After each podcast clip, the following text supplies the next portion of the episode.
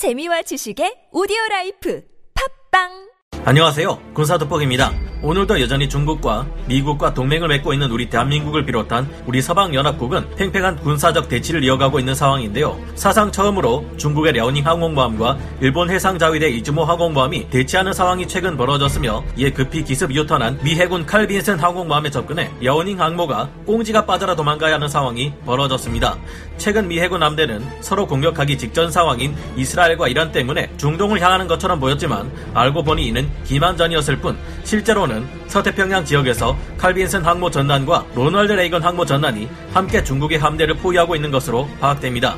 이처럼 서태평양 지역은 크게 걱정할 만한 것이 없지만 우리 한반도와 서해 쪽에서 마주보고 있는 중국의 항구 쪽이 문제죠. 중국의 전략 원잠이 서해 쪽으로 들어와 SLBM을 날릴 수 있기 때문인데요. 아직 우리 한국은 핵잠수함을 보유하지 못했기에 중국의 항구에서부터 그들의 전략 원잠을 미행해 침몰시키는 헌터킬러 작전을 수행할 수 없습니다. 하지만 최악의 상황이 벌어지기 전 국제법상 사용이 금지된 해상 최악의 무기로 불리는 이것을 대량으로 풀어버려 중국의 잠수함들이 움직일 수 없게 만들 수 있는데요. 오늘은 우리에게 아직 핵잠수함이 없어도 중국의 전략 원잠을 원천 봉쇄할 수 있을 만한 우리 한국이 가진 최악의 무기에 대해 알아보려 합니다. 한국 전쟁 당시에도 이것이 없었다면 전쟁의 향방이 달라졌을 것이며 더 나아가 북진을 가능하게 만들어 우리의 힘으로 통일 한국을 이룩할 수 있었을 것이라고 하는데요. 이 무기의 정체는 무엇이며 그 위력은 얼마나 대단한 것이기에 역사까지 바꿔버릴 수 있었을 것이란 말이 나오는 걸까요? 오늘은 국제법상 사용이 금지된 해상 최악의 무기 기뢰에 대해 알아보겠습니다. 전문가는 아니 아니지만 해당 분야의 정보를 조사 정리했습니다. 본의 아니게 틀린 부분이 있을 수 있다는 점 양해해 주시면 감사하겠습니다. 중국의 신형 전략 원잠들을 모두 수장시켜버릴 정체불명의 무기. 만약 한국과 중국의 전쟁이 발발하고 강력한 항모 전단을 내세운 중국 해군이 상륙 전단을 동원해 한반도의 연안에 접근한다 해도 이들은 모두 파괴되어 버릴 수밖에 없습니다. 왜 그럴까요? 중국이 쥐랑3 SLBM을 탑재한 공구사형 진급, 공구육형 단급 전략 원잠 SSBN들을 한국과 마주보고 있는 중국의 항구인 샤오핑다오 해군 기지와 샤지커 해군 기지를 통해 출항시킵니다. 잠시 주한미군의 감시가 소란 틈을 타 칠흑같이 어두운 밤을 틈타 은밀하게 조용히 침투하기 시작한 이 핵잠수 함들은 서해로 침투하기 위해 자망을 시작하는데요. 북한 쪽에 서해로 몰래 흘러들어가 수중에서 쥐랑3 SLBM을 발사해 대담하게도 만 킬로미터 이상 떨어져 있는 미국 본토를 공격하려는 것입니다. 그런데 공구육형 전략원잠의 소나에 미상의 물체 여럿이 포착됩니다. 이게 무엇인지 파기되기도 전 수중에서 꽝 하고 엄청난 폭발이 일어나는데요. 남아있는 공구육형, 공구사형 공격원잠의 승조원들은 크게 당황하여 기술을 틀어보지만 꽝! 또 하나의 공구 사형 전략 원잠이 수중에서 폭파되며 주변으로 강력한 충격파를 발산합니다. 순식간에 이에 휘말려 크게 휘청한 공구육형 전략 원잠은 이대로는 작전을 수행할 수 없다고 판단, 즉시 기술을 돌리려 하지만 맙소사 이미 그들은 주변에 온통 기뢰가 빽빽히 깔려 있는 기뢰 지옥 안으로 들어와 버린 것이었습니다. 공구육형 전략 원잠의 함장은 등줄기를 타고 흐르는 식은땀을 느끼며 읊조립니다. 그럴 리가 없다. 불과 얼마 전까지만 해도 이 지역엔 기뢰 따위는 하나도 없었는데 살아남는 것조차 어려워진 공구륙형 전략원잠은 이제는 적에게 탐지되고 안되고가 중요한 게 아닙니다. 급한 나머지 능동 소나, 수동 소나 할 것 없이 최대한 소나 장비들을 가동시키며 최대한 조심스레 기뢰 사이를 지나가려는 공구육형 전략원잠. 그러나 공구육형 전략원잠의 신호 데이터를 모두 알고 있는 마크 62 퀵스트라이크 마인 기뢰들은 귀신같이 이를 감지하고 즉시 폭발하는데요. 꽉꽉꽉! 수중에서 발생한 기뢰의 폭발은 강력한 압력을 흩뿌리며 주변의 다른 기뢰들까지 터지게 만들었고 대규모 연쇄 수중 폭발로 인해 몰래 작전하려던 중국의 전략 원잠들은 모두 전멸하고 말았습니다. 얼마 전까지만 해도 존재하지 않았던 이 기뢰들은 누가 이렇게 많이 그것도 순식간에 깔아놓은 걸까요? 이 전쟁 시나리오는 앞으로 벌어질 수 있을 만한 상황을 상상해서 제가 만들어낸 미흡한 가상의 시나리오입니다. 하지만 우리 한국도 마크 60이라는 기뢰를 도입해 F-15K 전폭기에 탑재한다면 미군과 연합작전을 통해 이처럼 중국 전략 원잠들에게 지옥을 맛보게 해줄 수 있을 것으로 보이는데요. 현지 시각 12월 15일 미 공군 지구권 타격사령부는 미 공군과 미 해군이 함께 B-52H 전략폭격기 두 대를 이용한 민첩 대응 배치 훈련을 실시했다고 밝혔습니다. 이는 미국이 태평양 지역에서 전략폭격기를 이용한 적항구 봉쇄 훈련을 실시해 중국이나 북한의 해군 전력을 꼼짝도 할 수 없게 만들려고 했습니다. 이는 B-52H와 같은 전략 폭격기를 적의 해안 근처에 띄워 대량의 항공 투발 기뢰로 적의 항구를 완전 봉쇄, 차단하는 차단선을 만든다는 개념인데요. 이번 민첩 대응 배치 훈련, Agile Combat Employment 훈련에는 미 공군 제5호 폭격 비행단과 미 해군의 태평양 함대 사령부가 함께 참여했습니다. 노스다코타주 미노트 공군 기지에서 날아온 두 대 B-52H 전략 폭격기에는 마크 62 Quickstrike Mine 기뢰가 장착되었는데요. 마크 62 Quickstrike Mine은 즉각 공격하는 지뢰라는 이름처럼 신속 신속하게 투발하기 위해 개발된 특수 기뢰인데요. 마크 82 범용 폭탄을 개조해서 낙하산을 달고 약 60km를 날아가 수면에 떨어진 뒤 사전에 설정된 심도로 가라앉아 자체 센서를 켜고 적의 잠수함이나 수상함을 공격하는 무서운 무기입니다. 이 같은 기뢰를 B-52H 전략 폭격기에 탑재할 경우 한 대당 총 51발의 마크 62 기뢰를 60km 떨어진 지역으로 날려보낼 수 있습니다. 기존의 기뢰 부설함으로 작전을 할 때보다 훨씬 안전하고 신속하게 적 항구를 봉쇄할 수 있는 것이죠. 미 공군과 미 해군은 이번 훈련을 통해 캘리포니아주의 에드워드 공군기지에서 이렇게 한선 일대 대량의 공중투하 기뢰를 살포하는 훈련 임무로 수행했는데요. 사실 마크 62와 같은 항공 투발 기뢰는 방어용 무기가 아닌 공세적 무기로서 그동안 미군이 소련과 러시아를 겨냥해 발트해와 북극해를 봉쇄하기 위한 용도로 사용해온 것들입니다. 반면 미 공군이 태평양 지역에서 마크 61을 이용한 해상 봉쇄선 구축 훈련을 실시했다고 공개한 것은 이번이 처음이었는데요. 한국도 마크 62 Quickstrike Mine을 사용할 수 있을 것인가?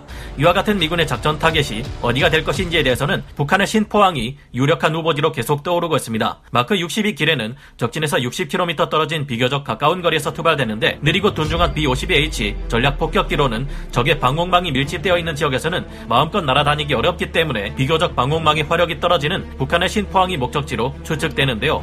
하지만 그렇다고 이 같은 항공 기뢰를 중국에 사용 못할 것도 없습니다.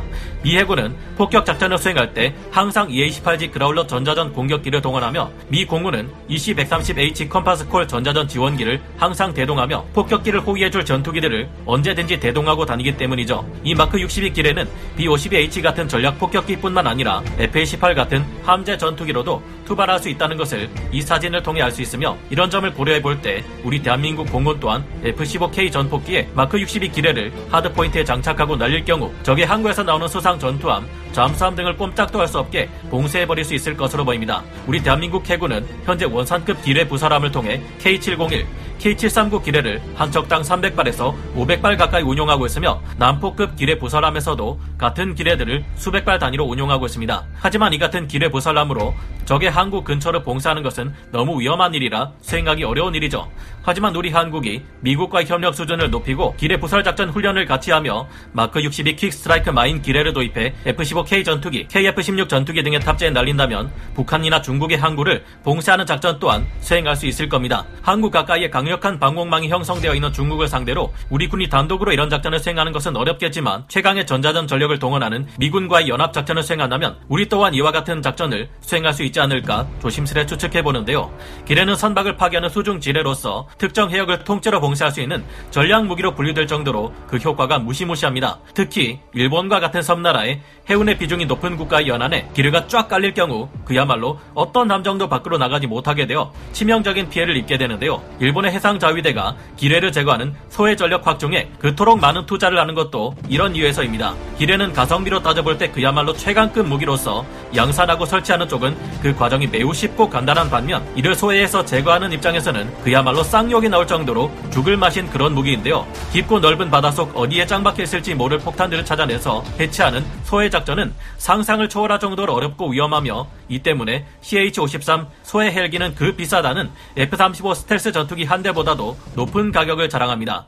이 같은 특성 때문에 기뢰를 방어용으로 사용할 경우 우리 한국 해군에 비해 압도적인 규모를 가지고 있는 중국 해군 함대가 쳐들어와도 우리 한국 해군 단독으로 그들의 상륙을 막을 수 있을 정도인데요. 그냥 간단하게 해류의 흐름에 기뢰를 날려보내는 보유 기뢰의 경우 얼마나 위험하면 국제법상 사용이 금지되기까지 했습니다. 역사를 바꿀 위력을 가진 전략무기 기뢰. 과거 태평양 전쟁 당시 미국은 항구 봉쇄 작전인 기아 작전의 일환으로 미합 중국 육군 항공대에 B-29 폭격기로 일본 영해에 무차별적으로 기뢰를 투하했는데요. 당시 일본 영해는 거대한 기뢰 밭이나 마찬가지였다고 합니다. 미 육군 제21 공군이 46회 임무 1529소티로 12,135발의 기뢰를 일본 영해 26개 구역에 살포했는데 그 결과는 무시무시했습니다.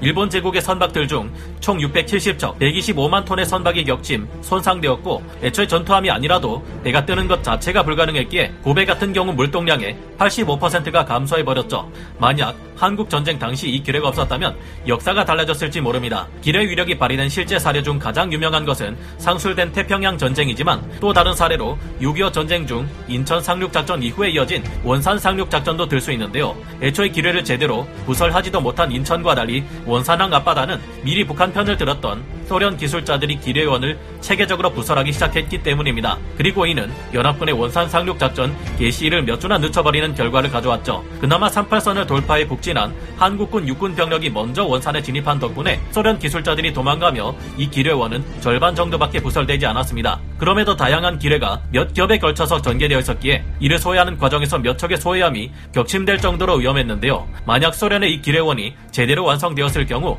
연합군을 얼마나 애먹였을지는 상상만 해도 끔찍합니다. 만약 원산 상륙 작전이 기뢰가 없는 상태에서 예정대로 수행되었다면 중부 전선, 동부 전선의 잔존 북한군은 테러를 차단당해 완전 포위 섬멸을 당했을 것입니다. 심지어 실제 역사보다 몇 주 빠른 북진도 가능하였을 것으로 전문가들은 분석하는데요. 그랬다면 1950년 겨울 중국 인민지원군은 이미 한반도 전체를 회복한 한국군과 연합군들이 유리한 고지를 점령하고 있는 상태에서 쳐들어와야 하는 상황이니 제대로 된 활약을 하지 못했을 수도 있을 겁니다. 그리고 지금까지 우리 대한민국의 국경은 38선이 아니라 압록강과 두만강 지역이 되어 있겠죠. 이 기뢰라는 무기 하나 때문에 역사가 달라져 버릴 수도 있었던 것입니다. 이런 점을 생각하면 참 아쉽지만 현재 중국과 북한을 압박할 수 있는 무기가 기뢰라니 아이러니한데요. 이미 중국과 북한도 기뢰를 대량으로 사용하고 있는 판국에 우리라고 해서 쓰면 안 될 이유도 없겠죠. 우리 또한 기뢰를 사용해 중국과 북한의 잠수함, 함대를 나오지도 못하게 만들 수 있기를 기대하며 오늘 군사 돋보기 여기서 마치겠습니다. 감사합니다. 영상을 재밌게 보셨다면 구독, 좋아요, 알림 설정 부탁드리겠습니다.